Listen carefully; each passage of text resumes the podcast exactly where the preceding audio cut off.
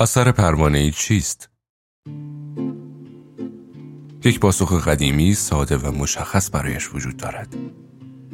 نسیم کوچکی که بال زدن پروانه درست می کند می تواند باعث طوفانی در نقطه دیگری از جهان شود. این تئوری رو نخستین بار ادوال لورنز مطرح کرد. او ریاضیدان و هواشناس آمریکایی بود که اتفاق جدید را کشف کرد. لورنز فهمید که تغییر کوچک در سیستم های پیچیده می تواند همه چیز را به کلی تغییر دهد. کیلومترها آن طرفتر از اقیانوس اطلس، شهر مادرید و دفتر کار خصوص خیل. مالک جنجالی اتلتیکو مادرید. کسی که یک هدف بیشتر نداشت به باین کشیدن تیم همشهری رئال مادرید. خصوص خیل تصمیمش رو گرفته بود تنها راه موفقیت اتلتیکو خرج کردن پول مثل رالی هاست. اتلتیکو باید از هزینه های اضافی دوری می‌کرد. نگهداری از آکادمی جوانان هم به نظرش یک هزینه اضافی بود. اتلتیکو آکادمیش را بست و بازیکنان جوانش را آزاد کرد. باد کوچکی به راه افتاد تا طوفانی را متولد کند. نه در نقطه دیگر از جهان بلکه در همان مادرید. اثر پروانه کارش را شروع کرده بود. و نوجوانی مستعد را به سمت قوهای سپید مادرید فرستاد. به سرکی که با نسیمی ملایم به فابریکا رفت و سالها بعد استوری سانتیاگو برنابو شد. بازیکنی که یک اسم کلاسیک اسپانیایی داشت. راول گونزالس بلانکو.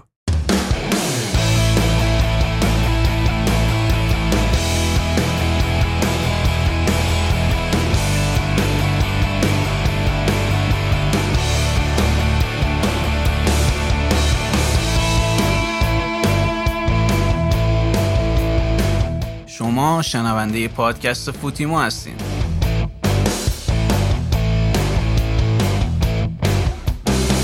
سلام من روزبه پناهی هستم و شما شنونده اپیزود هفتم از پادکست فوتیمو هستین. توی این اپیزود همونطور که متوجه شدین راجع به شماره هفت افسانه رئال مادرید راول صحبت می‌کنیم. و شرایط و پروژه یوونتوس توی فصل اخیر با ماریتسیو ساریو بررسی می‌کنیم و بعد سراغ چمپیونز لیگ پایان دور گروهی و بعد قرعه کشی اون میریم. در نهایت یه نگاهی داریم به اخراج سریالی مربیان توی فوتبال اروپا. بریم ادامه روایت راول رو بشنویم با صدای اردلان.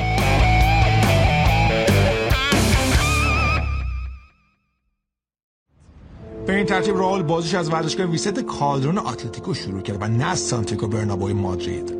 وقتی خصوص خیل مدیر باشگاه آتلتیکو همه تیم های پایه آتلتیکو رو منحل کرد راول نوجوانم طبیعتا رفت سراغ رئال مادریدی که اتفاقا با آغوش باز از او استقبال کرد.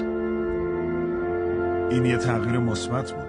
اتلتیکو یه باشگاه بزرگه ولی اون زمان خیلی رو رده سنی جوانان حساب نمی‌کرد. رئال مادرید به من زنگ زد که برای پیشرفت باشگاهی بهتر از اون وجود نداره. رئال بازیکنان بزرگی رو پرورش داده، ستارگان بینظیری که همیشه توی تاریخ ثبت میشن.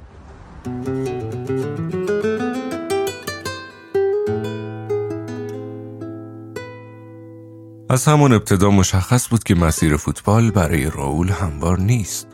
تعطیلی آکادمی اتلتیکو فقط یک نشانه بود اما راول می جنگید. در کمتر از یک سال در تیمهای بیوسی و کاستیا بازی کرد تا به تیم اصلی هم برسد. اتفاقی که منجر به لحظه ای نمادین شد. راول با 17 سال و 124 روز سن مقابل زاراگوزا به زمین رفت و تبدیل به جوانترین بازیکن تاریخ مادریدی ها شد. او جایگزین بوترا گوئنو شده بود. مهاجم اول و بازیکن محبوب مادریدی ها. اتفاقی که از آن به عنوان جانشینی و تاجگذاری راول در مادرید یاد می کنند. سال اول در سی مسابقه به زمین رفت و ده گل زد. برای بازیکنی 17 ساله آمار خوبی بود. ولی طوفان تازه شروع شده بود. از 1995 تا 2004 هیچ فصلی را با کمتر از 20 گل زده به پایان نرساند. دوره‌ای که با سه قهرمانی در لالیگا و چمپیونز لیگ یکی از درخشانترین لحظات تاریخ رئال مادرید را رقم زد. راول از آن سوی شهر به دفتر کار خصوص خیل نگاه می‌کرد و لبخند می‌زد. واقعا یک تصمیم کوچک می توانست اینقدر همه چیز را زیر و رو کند. اما راول احتمالا بزرگترین سرخوردگی دوران حرفه شو وقتی تجربه کرد که لوئیس آراگونس او را برای یورو 2008 به تیم ملی دعوت نکرد راول دیگه در تیم ملی نبود ولی طرفداران نمی‌تونستن او رو فراموش کنن راول قلب تیمه. اون بهترین بازیکن بازی های قهرمانیه. بهترین. شما بهترین هستید اما جای کاپیتان بزرگ راول خالی است. راول نباید در تیم ملی بازی کنه. متاسفم. ولی اون فقط باید توی تیم مادرید بازی کنه نه در تیم ملی. اونا به گلایی که راول تا الان زده بود توجهی نمی‌کردن. این خیلی بیرحمانه بود. ما می‌گفتیم چطور مدیر تیم ملی جرأت کرده اونو برای تیم ملی انتخاب نکنه. اونا به حرفای ما توجهی نمی‌کردن. جای هیچ بحثی نبود که اون باید بازی کنه. این یه ننگ واقعی بود. راول در یورو. ما نتونستیم به شکل منطقی موقعیت راول رو تحلیل کنیم. اسپانیا با هدایت آراگونس قهرمان یورو 2008 شد و اولین جام در سطح تیم ملی رو بعد از 44 سال به دست آورد. ولی در نگاه خیلیا جای راول خالی بود. مطمئنا خیلی خوشحال بودم ولی بهشون قبطم میخوردم. شاید دوست داشتم اونجا باشم. ولی من تیم رو حمایت کردم و بازیکنان رو تشویق کردم. چون چون چون ما بهترین تیم رو داشتیم. ولی خب اینطوری پیش رفت.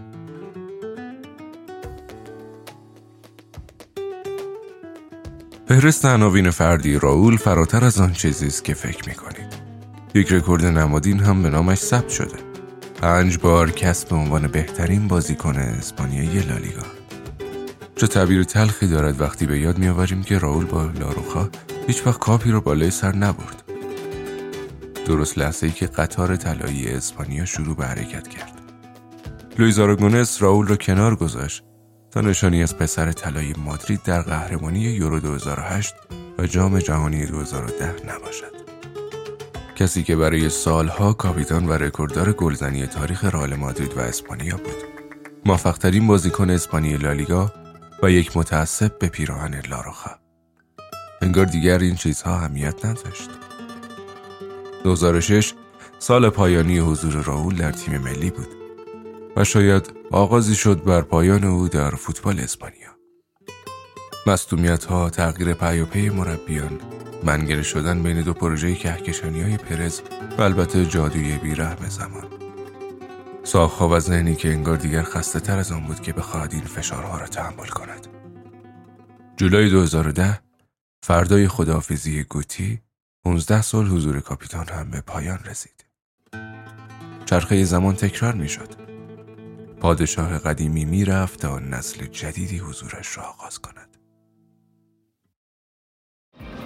راول فارفان راول راول all the way through was there a hand in there well the referee keep the flag down and take a look at that for brilliant ball control from Raul that was absolutely spectacular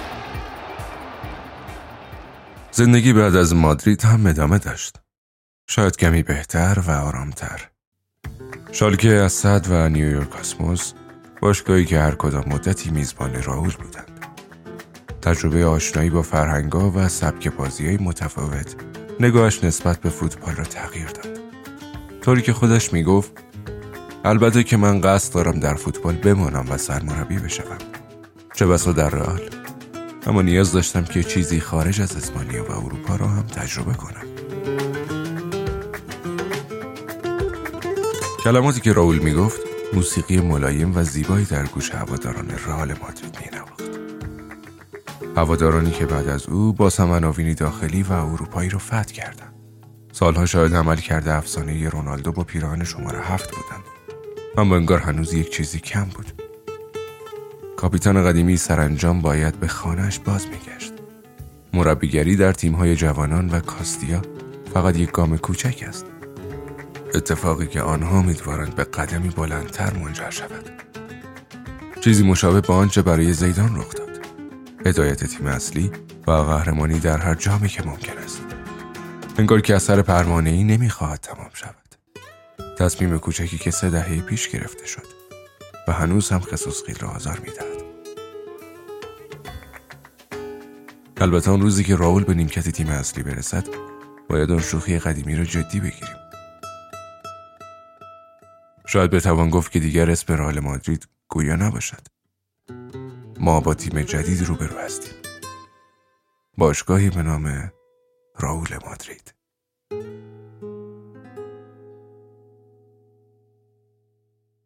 یه بازیکن حتما باید خیلی بزرگ باشه تا بتونه تحسین دی استفانو که پدرخواندی رئال مادرید هست رو به همراه داشته باشه. و باشگاه به خاطر داشته این دوستوره به خودش میباله. مردم اونو دوست دارن چون اون در مادرید به دنیا اومده. اون عضو خانواده رئال مادریده خانواده بزرگ رئال مادرید.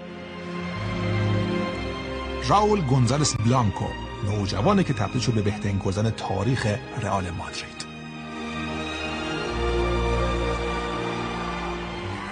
رئال مادرید بزرگترین باشگاهه خونه منه. من در اینجا بزرگ شدم. باشگاه به من شکل داد. و از من چیزی رو ساخت که همکنون هستم خیلی از مردم اینجا به من کمک کردن که زندگی حرفه رو بسازم من با گل زدن و با بازی و خلق مسابقات زیبا و به خصوص با برد ازشون تشکر می‌کنم. این مهمترین کاره. این همون چیزیه که مردم آرزو شده. روزی که دوران بازنشستگی و خداحافظی من از فوتبال فرا برسه من بازم با رئال مادرید ادامه خواهم داد. این باشگاه بخش تکمیلی اون چیزیه که من هستم.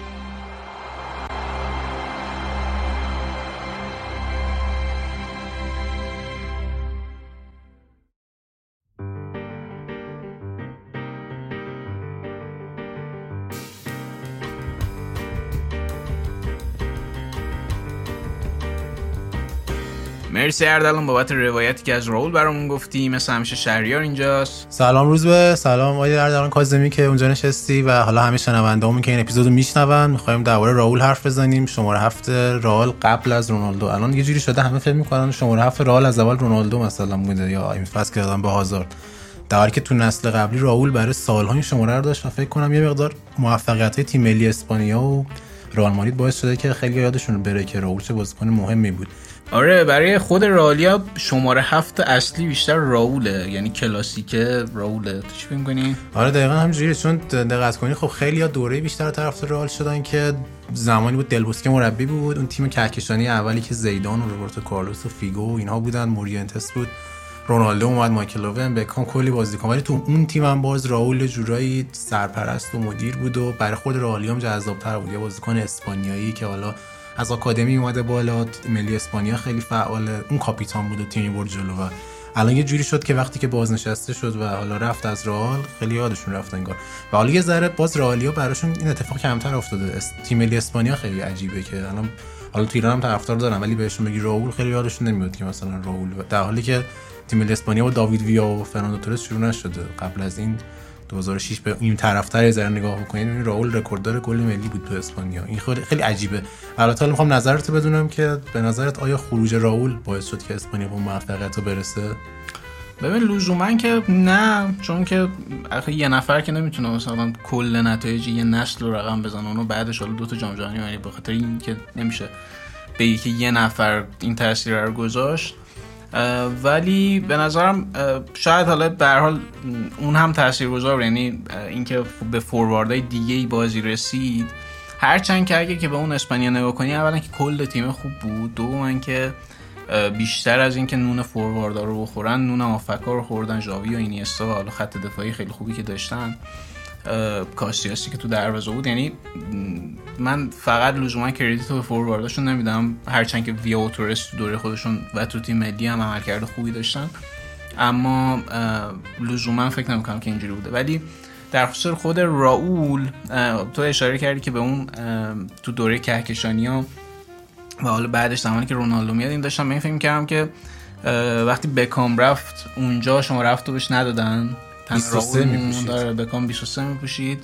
رونالدو هم که رفت زمانی که راول بود بازم شما رفت بهش ندادن یه بازه سی آر 9 بود تا راول رفت و به خاطر همین فکر کنم که اون ابعاد اسطوره‌ای راول پیش هوادارا خیلی خیلی جدیه و فکر کنم یه جورایی برای خیلی هاشون حداقل که یه ذره کلاسیک ترن و چند نسل دنبال کردن. راول بزرگترین اسطوره است حداقل توی بعد تو قرن حاضر. آره حالا وقتی که رئال رفت شالکه رفت یه دو سالی و چند تا باشگاه دیگه و حالا هم برگشته تو خود رئال مادرید سرمربی تیم کاستیا اگه اشتباه نکنم و یه شایعه جالبی هست میگن احتمال داره آخر فصل زیدان به عنوان دایرکتور فوتبال بره پله بالاتر و راول بشه سرمربی رئال مادرید. اینم فکر کنم خیلی چیز جالبی باشه دریم تیمی میشه برای طرفدار رئال مادرید که اسطوره ها رو مثلا ببینم فکر می‌کنید راول فقط از پس این شغله برمیاد. از حاشیه‌ای که برمیاد. اون بازیکن‌ها نمی‌تونن براش حاشیه ایجاد کنن چون طرفداران قطعا پشتشن. ولی فکر می‌کنی بزرگی شغل رئال ممکنه؟ ببین راستش من خودم معتقدم که یه شغلی مثل سرمربی رئال مادرید یا تیمای بزرگ از این دست صرفا به خاطر اینکه اسطوره‌ای بهت نمیدن. یعنی تجربه حالا توی بارسا علل خصوص ثابت کرد که اگر که شغل میدی به گواردیولا یا اگر میدی به انریکه صرفا به خاطر اینکه اینا اسطورن نیست. به خاطر اینه که اونا تو ازشون دانشی دیدی و یه استانداردی دیدی که اومدی به شغل دادی حتی تو کیس خود زیدان. و از این جهت من اینو که مثلا حالا یه ذره ما چون تو ایران اینجوریه که چون طرف صرفا اسطوره بوده یه موقعی بهش تیم میدن یه ذره شاید برای ما غریبه ولی اونجا من فکر نمی‌کنم چه اتفاقی بیفته. اگر که اثبات شده که راول توانایی مربیگری رو داره با توجه به اینکه حالا گرفتن اون مدرک مربیگری هم خیلی کار آسونی نیست. یعنی توی بالاترین سطح اگه بخوای مربیگری کنی باید دانش رو بری واقعا به دست بیاری و کسی بهت نمیده مدرک مربیگری افتخاری وجود خارجی نداره. مثل بعضی کشورها نیست کلاس یه ساعت می‌ذارن کمیته مدرک میدن رو اونجوری نیست. آره قطعا اینجوری نیست. نه باید کلاس جدی برن بگذرونن و اون سرتیفیکیتی که می‌گیرن هم کاملا معتبره. یعنی مشخص می‌کنه که این آدمه چند ساعت ساعت وقت گذارم آره آره خیلی جدی مطالعه کرده. بجز اون دوره‌ای که فوتبال بازی کرده بجز اون دوره‌ای که تجربه و یادگیری داشته از مربی خیلی خیلی بزرگ tactician های بزرگ حالا تو به رائول اگه نگاه کنی با آراگونس کار کرده با دل‌بوسکه کار کرده با کاپلو کار کرده با لوکزامبورگو شوستر نمی‌دونم کیروش. کیروش آره کلی آدم اینا اکثرا هم tactician های خیلی بزرگن. و به نظرم همه اینا رو در کنار اون مدرکه اگر در نظر بگیری و الان تجربه مربیگری کاستیا اگر که حالا مدیرا اگر که همچین اتفاق بیفته به نظرم اتفاق عجیبی نیست و بی برنامه و بی رب نیست. درسته. حالا ما برای این اپیزودی مهمون ویژه هم داریم از مرجع رئال مادرید. می‌خوایم با حامد فلاحی صحبت کنیم که مدیرشه. حامد جان سلام. وقتت بخیر. ممنون میشم خودتو و مجموعه رو برای شنونده ما معرفی کنی. سلام عرض می‌کنم خدمت شنوندگان عزیز برنامه. من حامد فلا هستم. سال 83 وبلاگ نویسی رئال مادرید رو شروع کردم. سال 88 اولین سایت هواداری رسمی رئال مادرید رو تأسیس کردم. الان نزدیک 11 سال دارم روی این سایت کار می‌کنم. یه کار کاملا دلیه که شده از امور کاری و حرفه زندگی خودم. صرفا به خاطر دل خودم انجامش میدم. خیلی هم دوستش دارم. همیشه میگم مثل بچم میمونه که الان تقریبا 11 ساله شده. خب آقای راول گونزالز از اون اسماییه که مخصوصا برای هواداری قدیمی رئال یه معنی متفاوتی داره. می‌خوام نگاه و خاطره خودت از راول برامون بگی و چه حسی بهش داری. ببینید نه من بلکه خیلی از خبرنگاری اسپانیایی که سالهاست از دهه 70 80 میلادی فوتبال دنبال می‌کنن. میگن که راول نه تنها بهترین مهاجم تاریخ فوتبال اسپانیا بلکه بهترین بازیکن تاریخ فوتبال این کشوره. اگه بخوام یه خاطری خودم بگم گلایی که راول توی اولترافورد به منچستر یونایتد توی سال 2000 زد و به هشتمین قهرمانی اروپایی رئال مادرید منجر شد. به نظرم بزرگترین بیمهری که به راول شد به سال 2001 و مراسم توپ طلا برمیگرده. راول اون سال آقای گل چمپیونز لیگ شد و برای راول 32 گل زد. اما در عین ناباوری مایکل اوون با 8 گل کمتر توپ طلا رو برد. خیلی ها میگن اون توپ طلا یکی از بزرگترین بیعدالتی های تاریخ این مراسم. حتی ناعادلانه تر از توپ طلای 2013 که رونالدو بالاتر از ریبری این جایزه رو برد یا توپ طلای 2010 که مسی بالاتر از ژاوی اینیستا این جایزه رو برد. حالا می‌خوام نظر خودت بدونم که راول اصلا اونقدری که باید دیده شد چون از 2006 به بعد یه جورایی تیم ملی اسپانیا تحریمش کرد و آراگونس گذاشتش کنار و بعد این نسل طلایی اسپانیا اومد همه خاطرهای راول یه جوری شست انگاری. تو رئال هم که مورینیو و آنچلوتی و زیدان کلی چمپیونز لیگ و افتخارات آوردن رونالدو اومد راموس و کاسیاس و اینا. انگاری که اصلا نسل جدید رئالی هم شاید راول اونقدر که باید نمی‌شناسن. می‌خوام بدونم اصلا با این برداشت موافقی و خودت چه نظری داری؟ ببین یه نکته خیلی مهمی که هست رئال مادرید باشگاهی نیست که قائم به شخص خاصی باشه. شاید یوونتوس به دل پیرو بوفون شناخته بشه. شاید روما همه با توتی بشناسن. شاید بخش مهمی از تاریخچه بارسلونا رو مسی نوشته باشه. شاید منچستر یونایتد رو به فرگوسن بشناسیم. آرسنال به ونگر. ولی رئال مادرید هیچ وقت به شخص خاصی متکی نبوده. شاید از معدود باشگاهی باشه که تعداد بازیکنهای شاخص تاریخش بیشتر از انگشتای دوتا دسته. علتش هم اینه که هیچ وقت رئال تو باد گذشته نمیخوابه. رئال بعد 12 سال قهرمان اروپا میشه. فصل بعدش به محض اینکه جام نمی‌بره مربی تیم که آنجلوتی بوده رو اخراج می‌کنه. ببینید بس مقدمش یه ذره طولانی شد اما تاریخچه رئال همیشه همین بوده. شماره هفت خاصترین شماره تاریخ رئاله. اما همین پیرن رو بازیکنهای مختلفی پوشیدن. خوانیتو شماره هفتی بود که توی سانه های رانندگی فوت میشه. الان نزدیک سی ساله که دقیقه هفت بازی های رئال تو برنابو اسمشو داد می‌زنن تشویقش می‌کنن. امیلیو بوتراگوانو مهاجم فوق تکنیکی دهه 90 و یکی از بهترین بازیکنهای تاریخ آکادمی رئال کنار راوله که اونم شماره هفت میپوشید. پس شاید بشه گفت که حتی بحث محبوب ترین شماره هفت تاریخ رئال هم بحث رونالدو و راول نیست. خیلی فراتر از این حرف هست. حالا هم که ادن هازارد یه ابر ستاره که اومده این شماره رو تنش می‌کنه. پس کلا میشه گفت برای منی که 20 سال رالی هم خیلی عادیه که ببینم نسل جدید ممکنه اونقدری که من عاشق راولم عاشقش نباشم. چون راول اونقدر استوره تو تاریخش داشته که شاید ها وقت نکنن کلیپ همه اونا رو ببینن و باهاشون آشنا بشن. واسه همینه که وظیفه ادمین های هواداری رال خیلی خیلی سختتر از بقیه تیم هست چون باید خیلی وقت بذارن تلاش کنن به افرادی که دیرتر رئالی شدن اسطوره هاشون رو بشناسن تا بفهمن که طرفدار چه تیم غنی و با سابقه ای است ممنون حامد جان. بریم برای بخش بعدی.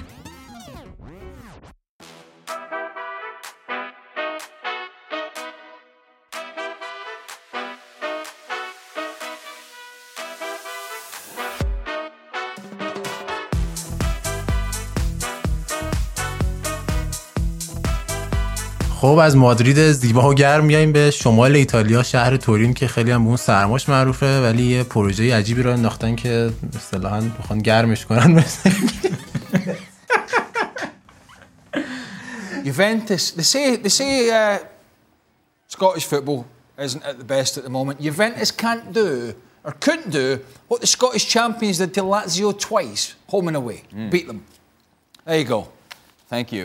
You, you, you rarely speak so highly of Scottish no, football. I'm just saying. I mean, uh, this great Juventus. Well, not a great side. For the moment, though, what is wrong with Juventus? What is their biggest problem? The manager. Mm. In what way? Too weak? Uh, if it was me, getting tactics wrong. And what? they won't do. It. If it was me, I'd get rid of him. Why? This soon? Well, Bayern have got rid of theirs, and Tottenham have got rid of theirs. I know they've only lost a game, but they've not been convincing, and I'm not convinced by him. I think I would give the job to Maurizio Pochettino. خب حالا روز به اوایل فصل آیا آلگری توی کنفرانس نشست کنار آیا آنیلی و خیلی محترمانه هم جدا شدن و ساری معرفی شد. یوونتوس میگه که دیگه می‌خوام خیلی جدا از که قهرمان میشن با یه استایل خوبی هم بازی ها رو ببرم. اصلا ساری برای همین آوردن. چمپیونز لیگ و کلا خیلی برند یوونتوس و تعویض لوگو خیلی کارا کردن تو یکی دو ساله ولی خب الان تو دیگه ایتالیا زره مشکل دارن با اینتر خیلی دارن شونه به شونه میرن جلو. چمپیونز لیگشون حالا خوب رفتن بالا ولی خیلی حرف و حدیث زیاده که اصلا این روش درسته این مسیر درسته و اصلا ساری داره کار درستی می‌کنه. من نظر خودت می‌خوام بدونم من راستش اگه که می‌خواستم بین الگری و ساری انتخاب کنم بی تردید الگری انتخاب می‌کردم برای این پروژه. و به نظرم شاید شاید ساری بشه گفتش که تشنه تره برای موفقیت. و شاید بشه گفتش که الگری یکم یه جایی ترسو به نظر اومد. ولی در کل نظر تاکتیکی من سبک تیمای الگری خیلی بیشتر میپسندم و به نظرم با الگری شانس بهتری داشتن برای اینکه کارهای بزرگی بکنم و این تغییره حالا برای تغییر بد نیست. شاید در پایان نتیجه خوب بشه. ولی در حال حاضر اونجوری که باید شاید هم نیست. یه ذره چالش هم دارن. مثل اینکه بعد مدت زمان بازی رونالدو رو مدیریت کنن الان نمی‌تونن بهش فشار بیارن بعد یکم صبر داشته باشن و امیدوار باشن تا یه مراحلی از Champions League برن که اونجا در واقع رونالدو بیاد و مثل همیشه اون تو حسبی یه کارایی بکنه براشون. و از طرف دیگه تو بحث لیگ هم خب امسال اینتر خیلی جدی رقیبه کنت هم تخصص داره تو بردن لیگ و هیچ بعید نیست که. چرا من میگم و هیچ بعید نیست که اینتر امسال لیگ رو ببره بالاخره. درسته. و حالا یه اتفاقی که داره تو یوونتوس میفته چون می‌دونم خودت به این جنبه business ی و branding علاقه داری. یوونتوس تو این چند ساله خیلی تو این حوزه هم داره کار می‌کنه. تیم e-sport تشکیل دادن لوگوشون عوض کردن ورزشگاه جدید ساختن. طراحی پیرهنشون خیلی به مد بیشتر توجه داره. بعد من خیلی campaign influencer ی رو انداختن. حتی خرید رونالدو هم خیلی تو ادامه همون روند می‌دونن. من می‌خوام نظرت بدونم که از این نظر یوونتوس به نظر موفق بوده خیلی یا نه؟ یه جوری الکی فقط دارن تلاش می‌کنن. ببین پروژه پروژه کوتاه مدتی نیست نظر اقتصادی و نظر marketing branding چون در واقع brand exposure شون و reputation شون اونقدر زیاد نبوده به نسبت اگه اگه به نسبت منچستر یونایتد بارسا رئال با اینا مقایسه کنید ولی آنیلی خب به نظر در واقع تاجر خیلی بزرگه. انتا شرکت داره خانواده آنیلی و کلا اونا تخصص دارن تو این بود تجاری و هیچ بعیدم نیست که توی چشم اندازشون برسن. یعنی در واقع اون ویژنی که تعریف کردن و تجسم کردن چون خیلی دارن با برنامه هم کار می‌کنن و رشد اقتصادی خیلی خوبی هم داشتن. به نظر می‌رسه که نه شاید مثلا توی یکی دو سال ولی شاید توی پنج سال آینده بشه به اون هم گفت giant club و بیان در کنار برند بزرگتر. حالا برندهای بزرگتر و ورزشی بیشتر به نظر مثلا جناب وقتی میگه لیکرز یا حالا بارسلونا رئال توی این case ها توی این ابعاد برن. درسته. خب حالا ارتباطی هم داریم با حسین صالحی مدیر کانون هواداران یوونتوس. حسین جان سلام. ممنون میشم خودت و کانون هواداران یوونتوس رو برای ما معرفی کنی. سلام و عرض ادب خدمت همه دوستان عزیز. بنده حسین صالحی هستم مدیر وبسایت رسمی کانون هواداران یوونتوس در ایران. ما از سال 1381 فعالیت رسمی خودمون رو شروع کردیم و به عنوان اولین وبسایت حامی هواداری تیم‌های اروپایی در ایران آغاز به کار کردیم. در تمام این سالها ما هدفمون گسترش فرهنگ هواداری در جمهوری اسلامی ایران بود و تا به امروز با این هدف پیش رفتیم و در گام بعدی ارتباط مستقیم هواداران بین خودشون و همچنین ارتباط با باشگاه از جمله مهمترین هدفهای ما در این فعالیت بوده. خروج آلگری و ورود ساری به تیم و می‌گفتن یه نشونه است. برای اینکه یوونتوس تغییر کرده و می‌خواد زیباتر هم بازی کنه و صرفا برنده شدن و قهرمانی هم دیگه براش مهم نیست. با این برداشت موافقی یا نه و نظر خود نسبت به جایگزینی این دوتا مربی چیه؟ خب در مورد این سوال خدمتتون عرض کنم قطعا هیچ تغییری برای در واقع بدتر شدن نیست و هر تغییری رو انجام میدن برای اینکه بهتر بشن چون دنبال پیشرفت و بهتر شدن هستن. و شاید حالا خیلی زود باشه بخوایم در این رابطه نظر قطعی بدیم که تا الان ساری تونسته جای الگری رو بگیره و یوونتوس بهتری رو شاهد باشیم یا نه. ولی کلا به نظر من ما در, در واقع یک سال و نیم آخر دوره الگری واقعا فوتبال خوبی رو از یوونتوس شاهد نبودیم و اصلا یعنی یه جوری بود که حتی اکثر هوادارا خواهان رفتن الگری بودند. حالا اینکه در واقع جایگزین کردن ساری به جای الگری تصمیم درستی بود یا نبود اون دیگه برمیگرده به گذشت زمان در واقع. باید ببینیم که در دراز مدت این اتفاق خودش رو نشون میده یا نه. چون واقعا بعد گذشت 15 هفته نمی‌تونیم بگیم که ساری موفق تر از الگری بود یا خیر. کاری هم حالا با آمار ارقام گل خورده گل زده نداریم فعلا چون آمار خیلی نمی‌تونه مقیاس درستی باشه برای این اول فصل. ولی در مجموع من می‌تونم به این نکته از آن داشته باشم که می‌تونیم امیدوار باشیم به دوران یوونتوس باستاری چون قطعا مشخصه که دنبال فوتبال تهاجمی تری هست و دنبال این موضوع هست و امیدواریم که حالا به حال تا الان که به عنوان صدرنشین راهی مرحله بعدی جام باشگاه شد در ایتالیا هم که در سری هم وضعیت خوبی داره ولی فکر کنم در آینده نچندان دور ما می‌تونیم فوتبال زیباتری رو از یوونتوس تو هفته های آتی شاهد باشیم. خب حسین این خرید رونالدو و تغییر لوگوی تیم یا همین رفتن آلگری و ماروتا اینکه یوونتوس می‌خواد خیلی تمرکز تونلواری کرده برای قهرمانی Champions League یا اصلا ایده Super League اروپا رو داده و یه تصمیمات این چنینی که میگن نشونه که یوونتوس اولویتاشو تغییر داده و اصلا از سمت فوتبال رفته به تجارت و branding. با این دیدگاه موافقی یا فکر می‌کنی سوء برداشتی پیش اومده؟ خب دقیقا از زمانی که آنیلی در واقع سکان مدیریت باشگاه یوونتوس رو قبول کرد رابطه عمیقتری بین اقتصاد فوتبال و خود در واقع فوتبال این وسط شکل گرفت. و ما شاهد بودیم که یوونتوس تو تمام زمینه ها شروع کرد به ریبرند کردن و این رو دقیقا توی تمام آیتم ها از خرید و فروش بازیکنان از هویت سازی از ورزشگاه از برند از لوگو تو تمام اینا شاهد بودیم. و این تونست یک گام بلندی برای یوونتوس باشه. همونجوری هم که بیلانه مالی رو می‌تونید ببینید یوونتوس اصلا رفت به سمت تجاری تر شدن. بازار آسیا رو هدف قرار گرفت بازارهای آمریکای جنوبی رو هدف قرار گرفت که فراتر از اروپا و در واقع فراتر از اون هواداری که در اختیار داشت فکر بکنه و به سمت تجاری تر شدن رفت. و دقیقا هم با این ایده موافقم و همون خود تغییر لوگو یکی از نشانه های بارز این در واقع ریبرند کردن بود و مطمئنا در یکی دو سال آینده با طرحهای اقتصادی و برندینگی که آنیلی برای یوونتوس در نظر داره شاهد پیشرفت یوونتوس توی این عرصه هم هستیم و قطعا تفکر تفکر درستی هست. و حالا با عنوان سوال آخر فکر می‌کنی یوونتوس در پایان این فصل چه عناوینی به دست میاره خب واقعا سختترین سوال همین هست که اون چیزی که دوست داریم چی هست یا اون چیزی که اتفاق میفته. تو سری آ که قطعا خیلی بعید می‌دونم به مشکل خاصی بخوریم چون که ما هم تیم خوبی داریم هم نیمکت خوبی داریم و این توی در واقع جریان بازی های لیگ که فرسایشی هم هست. می‌تونه کمک زیادی رو به ساری و در واقع کادر فنی بکنه. و قطعا تو ایتالیا مشکل نداریم. اینتر حالا روم لاتسیا و اینا یک هستن که مقاطع خیلی خوبن ولی زود تو سالهای اخیرم چندین بار شاهد بودیم. خیلی زود در واقع ترمزشون کشیده میشه و نمی‌تونن تو کل فصل با یوونتوس رقابت کنن.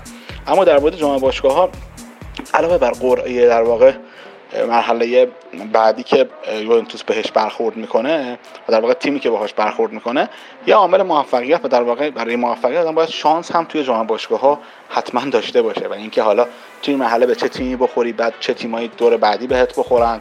ولی در مجموع تو دوران ساری به نسبت فصل آخر الگری امیدواری خیلی بیشتری برای موفقیت در جام باشگاه هست. و فکر کنم تا جزو چهار تیم رو که به راحتی می‌تونیم پیش بریم و دیگه اونجا دست اتفاقات هست که رقم می‌زنه یوونتوس. می‌تونه باز هم مثل سالهای اخیر فینالیست جام باشگاه اروپا بشه یا خیر. ممنون حسین جان. بریم بخش بعدی و چمپیونز لیگ.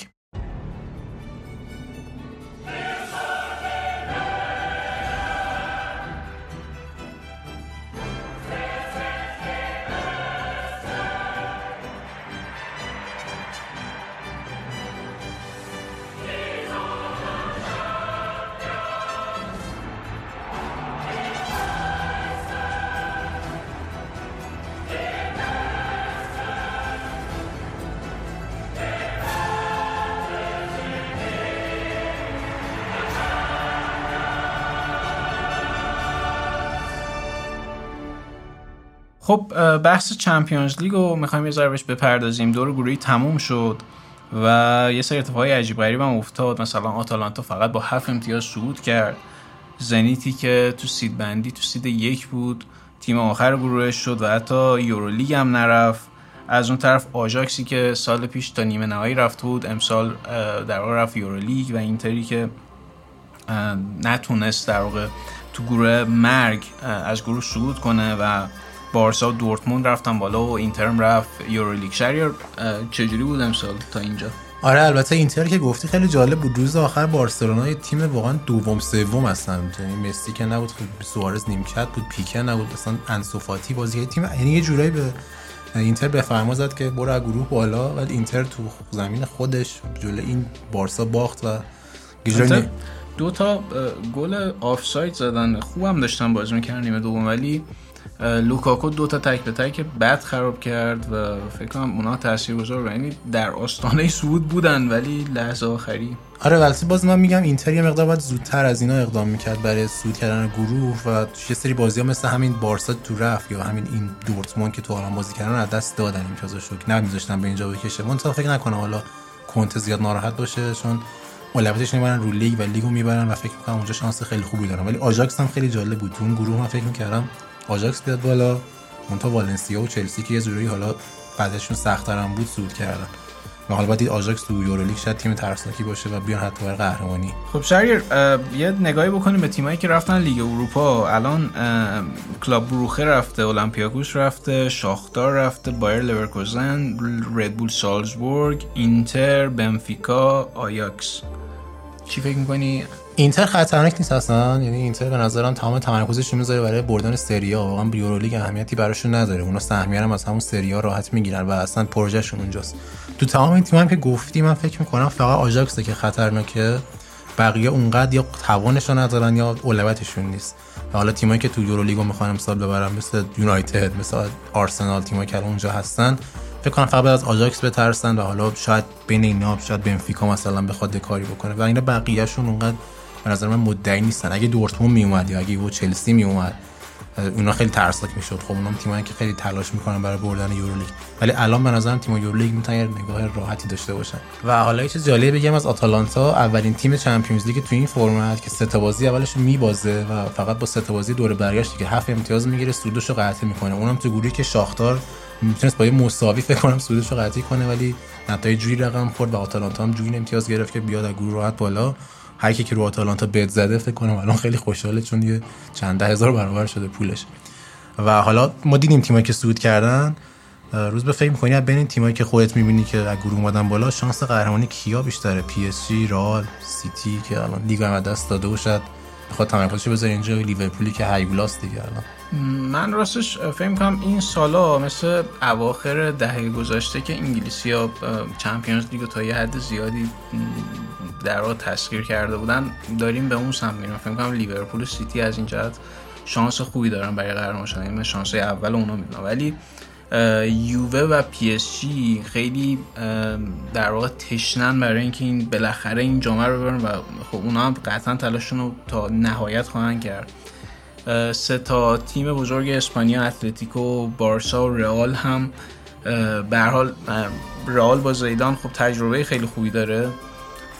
بارسا چند بار تا دمش اومده نشده و خیلی حال به حال مسی داری و خب اون خودش یه feature جدایی ویژگی جداییه.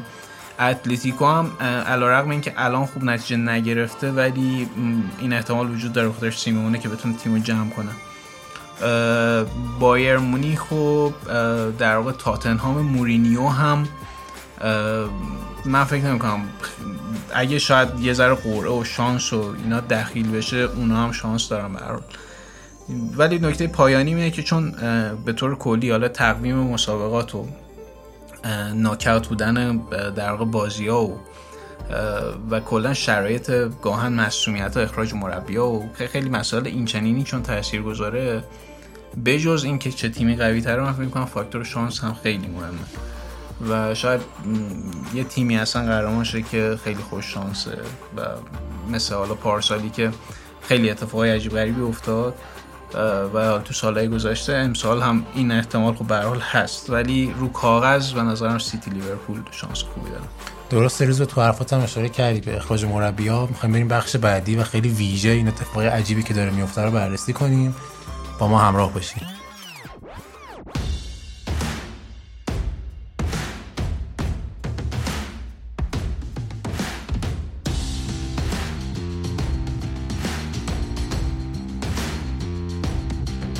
خب روز من یه سری اسپت میگم که این اساتید الان بیکار تو خونه نشستن. آقای کوواچ امری آنچلوتی و پوچتینو. مورد آنچلوتی که خیلی جالبه تیمش همین دیشب از چمپیونز لیگ صعود کرد و اخراج شد فرداش. و الان یه اتفاق عجیبی داره میفته همینجوری مربی بزرگ در که شاید تیمشون وضع بدی هم نداشته باشه یا برکنار میشن اخراج میشن. می‌دونم که تو نوع نگاهت اینه که اصلا مربی نباید اخراج خیلی مخالفی با این قضیه. آخرین راه حل همیشه می‌خوام بدونم نسبت به این اتفاقی که داره میفته چی فکر می‌کنی؟ ببین فکر کنم حالا نمیشه همه رو یه جور مقایسه کرد شاید بعد case by case باید مقایسه کرد. مثلا تو case امری امری واقعا به بنبست خورده بود ولی من موضوع شاید تو اون case اینه که امری رو اخراج می‌کنی حداقل براش بکاپ کاش داشتی. اگه که می‌خواستی با لیونگ بری ادامه بدی خب با خودش ادامه می‌دادی. چه فرقی کرد؟ یا توی کیس مثلا پوچتینو پوچتینو بیشتر به نظر اومد که اینجوری بود که خب لوی دیگه می‌خواست چون فکر کرد تیم خیلی خوبه و درستم فکر می‌کنه تیمش واقعا تیم خوبیه.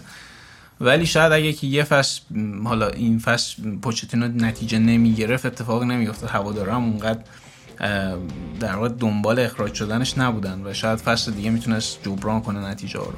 شاید لوی اینجوری به قضیه نما کرد که پوچتینو خودش اصلا طرفش می‌خواد بره. پس بذار همین الان اخراجش کنم و تا مورینیو اویلیبله در واقع شاید شانسی باشه که تو همین فصل تروفی چیزی هم ببریم. ولی تا حالا یه ذره کلی تر که بخوام نگاه کنم موضوع اینه که الان هوادارا خیلی تاثیرگذار شدن. یعنی هواداری که توی مادرید نشسته هوادار رئاله با هواداری که چون توی نیویورک نشسته هوادار رئاله با اونی که تو آفریقاست یا تو آسیاست به خاطر سوشال میدیا می‌تونن صداشون رو به یه اندازه به گوش در واقع مدیرا حتی برسونن. و خب این قضیه به نظرم یه جوی درست کرده که مدیرا مجبورن که برای رضایت هوادارا یه کاری بکنن تصمیمایی بگیرن و گاهن اون تصمیم لزوما بهترین تصمیم نیست. اگه که برگردیم تو دوره‌ای که فرگی ده هشتاد یونایتد یه کاری می‌کرد می‌رفت با در با سندیکاهایی که بیا یه جورای کانون هواداری های باشگاه می‌رفت صحبت می‌کرد. یعنی آدم میفرستاد اونجا توضیح می‌داد که چرا باید به یه مربی بیشتر وقت داد و 91 سال اخراجش کرد. ولی الان یه ذره اون موضوع نیست چون در واقع کانون هواداری ها خیلی هویت در واقع شهری ندارن بیشتر جهانی هن و خب ارتباط برقرار کردن باشون قانع کردنشون خیلی دشوار شده. الان وقتی میری انتقادای هوادارا رو می‌خونی دیگه این نیست که مثلا مربی. یه جایی می‌بینی که اصلا کلا فقط میگن چون گلیزر اوت میگن پرز اوت یا چون توی ایتالیا می‌بینی که الان چقدر با مثلا با مدیرای باشگاه میلان چقدر مشکل است. طرفدارای روم با مالکای آمریکاییشون مشکل دارن.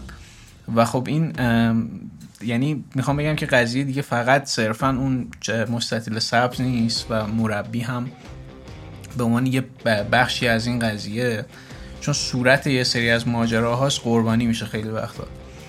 ولی شاید اگر که یه ذره فرهنگ سازی همگانی شاید بخواد. یعنی همه باشگاه دنیا بیان بشینن بگن که چرا یه مربی رو نباید اخراج کرد؟ چرا باید بهش وقت داد حالا به جز سری گزینه ها که میام مثلا امری به نظرم به بنبست خورده ولی حتی اونم صورت اخراج کردنش کنه یا مثلا کیس آنجلوتی آنجلوتی آره چند هفته نتیجه نگرفت ولی مثلا حالا اخراجش کردی که گتوزو رو بیاری یا گتوزوی که خودش اول فصل میلان مثلا گذاشتنش کنار یا خود میلان میلان خودش گتوزو رو می‌ذاره کنار بعد میره نمی‌دونم جان پاولو میاره جان پاولو رو می‌ذاره کنار پیولی میاره. اصلا نمی چه سیکلی آخه. هی همه هر روز یکی اخراج کنی بری بعدی بری بعدی. خب به نظرت فوتبال یه جوری آینه از این جامعه نیستون بیرون نگاه کنی سرعت همه تغییرات بیشتر شده. همه اتفاقا انگار داری سریعتر میفته صبر خیلی کمتر شده. و حتی بود اقتصادی هم نگاه کنی کنار گذاشتن یه مربی همه جوری برای مدیر باشگاه خیلی به صرفتره چون توی پول کمتری میدی یک نفر میره یادم جدید میاری بعد طرفدارا خوششون میاد. اونا ساکت میشن یه ذره به تو کمتر گیر میدن. بعد خب فرض کن یه مربی مثلا با بازیکناش به مشکل بخوره. قدیم شاید فرگوسن می‌تونست یهو هفت داره بذاره کنار بگید یه نمیخوامتون برید گم ولی الان خیلی سنگینه قراردادش سنگین هست حقوقا هست. بازیکن میگه خب من اصلا نمیرم میشنم همینجا شما باید پول منو بدین. طرف نگاه می‌کنیم اینه سالی چند ده میلیون پوند پول اسیتیو بده که ازش استفاده نمی‌تونه بکنه. چون مربی می‌خواد مثلا انضباطش حاکم کنه. یعنی از اون سمت مدیره باشگاه حق نمیده که شاید بعضی وقتا یه سری جا خودخواهانه به نفعشونه. یه سری جاها شاید واقعا چاره دیگه نباشه با توجه به واقعیت اقتصادی و جامعه که ما این روزا می‌بینیم. قطعا خب اونا هم توی سطح مدیریتی اگه نگاه کنی اونا هم باید بشینن تصمیم بگیرن. یعنی به این راحتی هم برای اونا نیست. ولی فشار افکار عمومی خیلی تاثیرگذاره. رسانه ها خیلی تاثیرگذارن. گاهاً اسطوره‌های باشگاه خیلی تاثیرگذارن. case های مختلف. یا مثلا تو case بایر اگه نگاه کنی بایر مثلا یه شکست رو تو شأن خودش نمی‌دید. یعنی مثلا میگفتش که آقا ما نمی‌تونیم مثلا از آینتراخ انقدر گل بخوریم و نمیشه. اصلا هم چیز نمیشه. و مربی اونو می‌ذاریم کنار با اینکه حالا میگن که ساختار بایرن خیلی فوتبالی هم هست ولی اونا هم میگن که خب OK ما دیگه اینو بر نمیتابیم. آره یه جاهایی شب یه خط قرمزه و به این نتیجه برسی که اون آدم تو این شرایط دیگه نمی‌تونه کمک کنه. اما برای اونم برای یعنی برای بعدش هم پلنی باید داشته باشه. یعنی من بایرن رو خیلی می‌بینم که پشتش یه پلنی هست. اگه که اون هم کنار دستیارش رو می‌ذارم که رزومه خیلی خوبی داره. ولی تو بقیه کیسا من لزوما یه منطقه خیلی درست درمون یعنی حتی من پارسال مورینیو اخراج شد اوله اومد. اگه اوله تنها می اومد می‌گفتم اینا اصلا فکر نکردم. ولی با فیلان که اومد خب اون به نظرم آره این یه منطقی توش بود. میگفتش که حالا این فعلا میشه جمع کرد. یه تئوریسین آوردیم گذاشتیم کنارش. توی بقیه کیسا چه می‌دونم مثلا الان حتی اکت یووه که حالا الگری می‌ذاریم کنار ساری میاریم. به نظرم عجیب غریب بود. و خب حالا با عنوان سوال آخر روز به تالا مربی بوده که خود بگی دیگه چرا اینو دیگه اخراج نمی‌کنید منم میگم اخراجش کنید دیگه. توی میانه فصل نه ولی پایان یه سری از فصل ها فکر کردم که شاید بهتر فصل آخر یه سری مربی باشه مثل حالا فنخال یونایتد ونگر توی یه سری از سالایی که با آرسنال خیلی خوب نتیجه نمی‌گرفت. توخل مثلا پارسال با پی اس جی. و همین. کنم اینا بزنم میاد. باشه ممنون روز به. بریم بخش بعدی.